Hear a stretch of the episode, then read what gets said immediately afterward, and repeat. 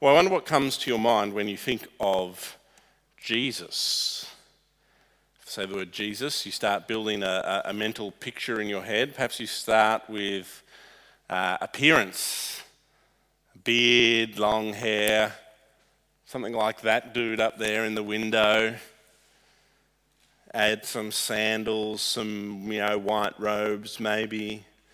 And then maybe you uh, start to add, I don't know, some, some sort of personality features. Oh, he was probably like pretty nice and friendly, and you know, like um, he would have been like cool to hang out with, and uh, uh, all these sorts of things.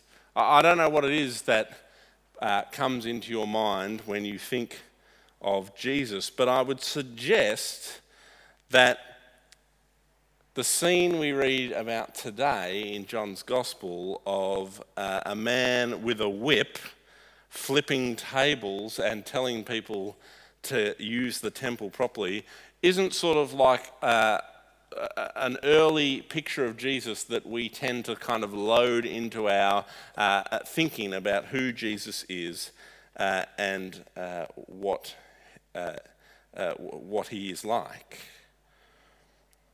But of course, this is a true story of uh, Jesus, and it's important that we think about what's going on here and we understand more uh, completely who Jesus is. So let's dive in and have a look at the story. Jesus is on his, or he's gone to Jerusalem for the Passover. We read that in verse 13. And we should note that this Passover festival is a significant time of worship for the people of God, for the Jewish people. This is the festival where they remember God's saving act, bringing them out of slavery in Egypt and eventually, there was a few detours along the way, but into the promised land, into Israel. And so, uh, you would expect that as the people of God gather at the temple of God in order to give thanks and praise and to remember what God has done for them, uh, that there would be a certain reverence and specialness and holiness about their worship. But when Jesus arrives, he's greeted by a much different picture. Verse 14. In the temple courts, he found people selling cattle, sheep, and doves, and others sitting at tables exchanging money. Now, it's not out of the question that uh, there would be some sort of need to facilitate the festival and to facilitate the people who have come in from all different parts of the, the empire to, to, to worship God, uh, to, uh, you know, uh, have the right sorts of money and these sorts of things.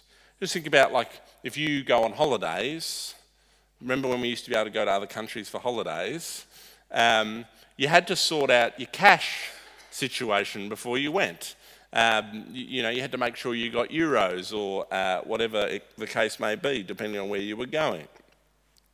And uh, so it's not without out of the question that there'd be some sort of system that enabled uh, the right sort of things to be happen, the, the right sort of animals to be uh, offered in, in sacrifice.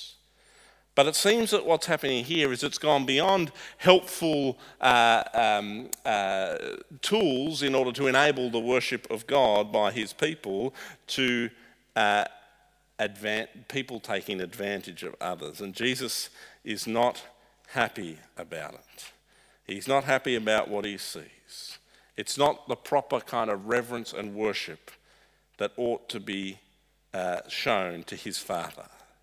And so in verses 15 to 17, we read, He made a whip out of cords and drove them all from the temple courts, the sheep, the cattle. He scattered the coins of the money changers and overturned their tables. To those who sold doves, he said, Get these out of here. Stop turning my father's house into a market. And his disciples remembered it is written in the Psalm, Zeal for your house will consume me. Now, this is a full on scene, right?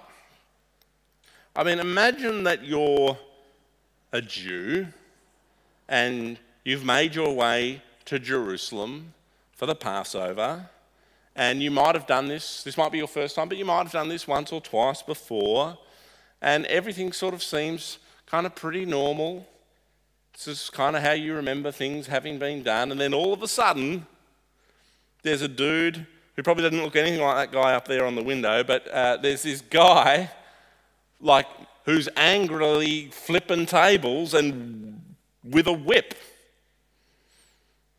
That, that, that would be a confronting scene. Getting the animals to kind of run out of the temple. I wonder how you'd respond to something like that. Well, we see uh, John kind of chronicles uh, two different responses. Two different responses that people have to Jesus as he goes to Jerusalem and he goes to the Passover, he flips the tables, and he does a few other things. And we, we see that unpacked over the remainder of the chapter.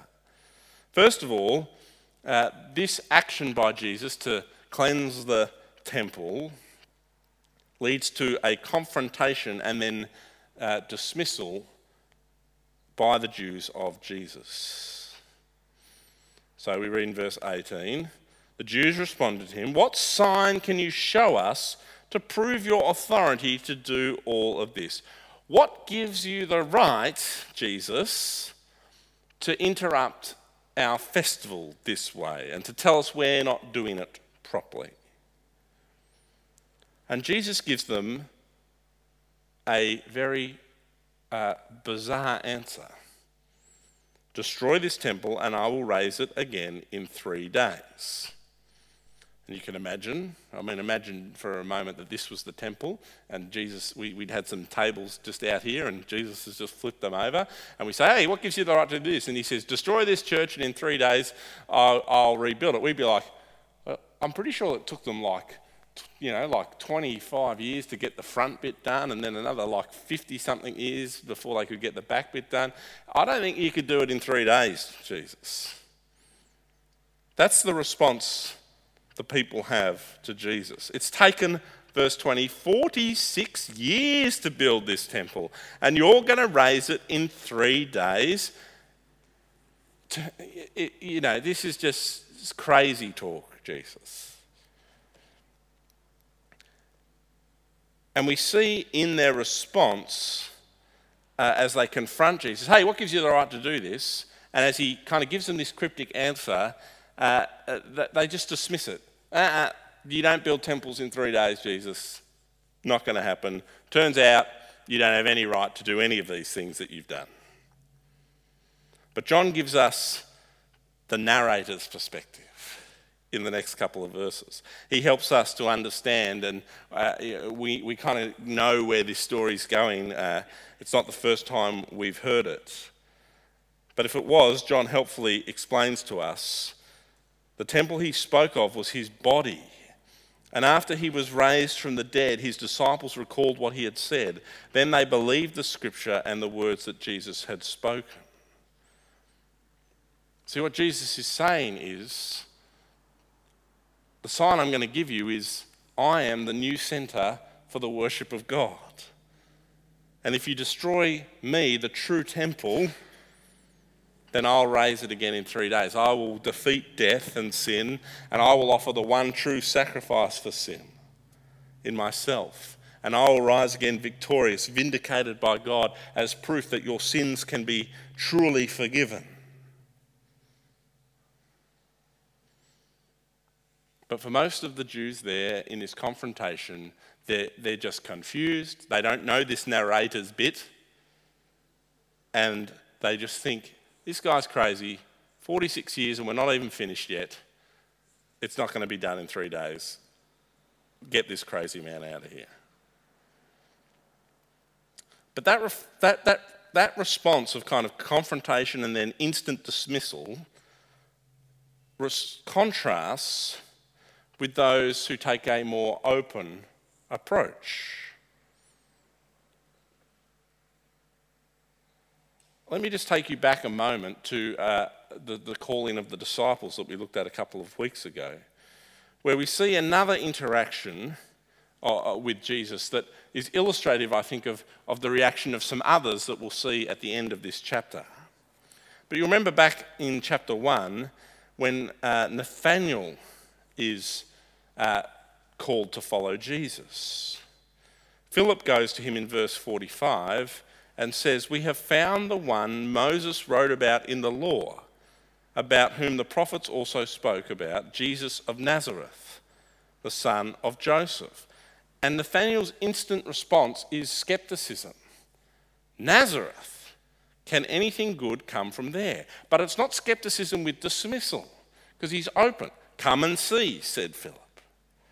And so Jesus goes, he sees, and uh, uh, Jesus reveals something of himself to Nathanael as uh, someone who knows uh, things that only God could know. Here truly is an Israelite in whom there is no deceit.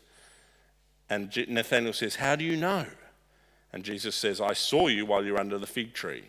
And then Nathanael declared, Rabbi, you are the Son of God. You are the King of Israel. He's skeptical, but he's willing to check it out and see for himself who Jesus truly is. And that's an example of uh, kind of trying to figure out who Jesus is with openness versus kind of trying to confront and dismiss so you can just carry on with your own life, which is what is going on in the temple for the majority of these Jews. But there's some others who are responding differently in verses 23 to 25 perhaps a little more like Nathanael. Let me read to you those verses again. Now, while he was in Jerusalem at the Passover festival, as well as flipping tables, he also did other signs. Many people saw the signs he was performing and believed in his name or trusted in his name. But Jesus would not entrust himself to them, for he knew all people. He did not need any testimony about mankind, for he knew what was in each person. John's here just in a couple of verses telling us uh, Jesus did a lot of amazing things when he was in Jerusalem for the Passover festival. And that, this calls people to believe in him.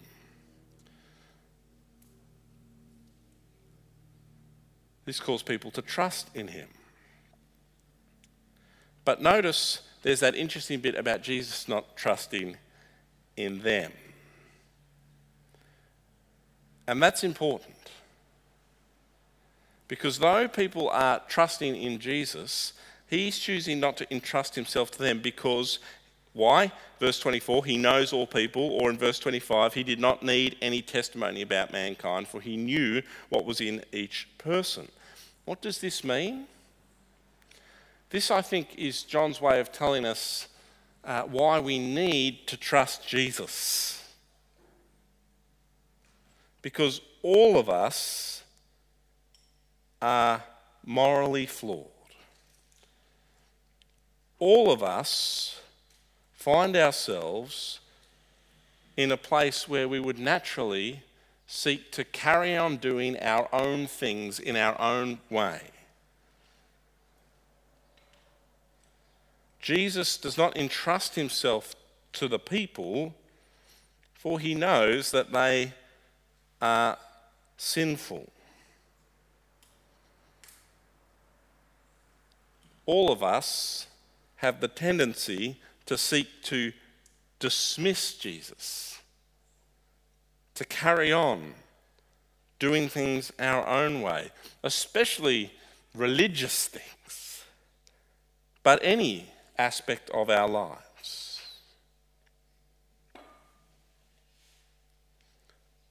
But Jesus calls us to trust, to trust in Him,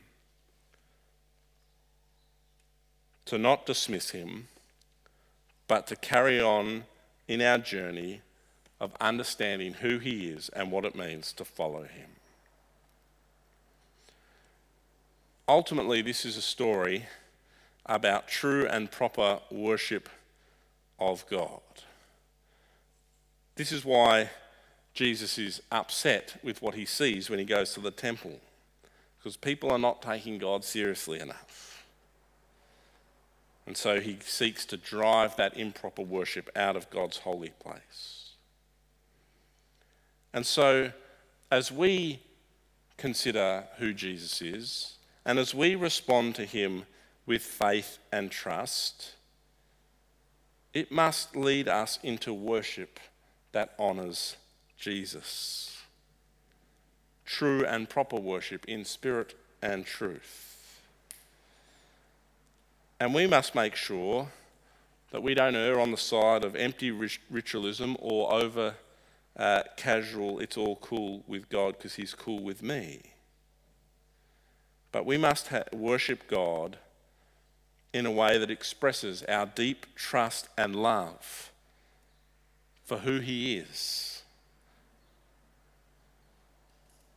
for the fact that He is a holy God who has sent His Son Jesus into the world to save sinners. Sinners like you, sinners like me. And when we understand that, when we trust Jesus has done that for us, God's Spirit leads us into true and proper worship of Jesus as our Saviour and King. Amen.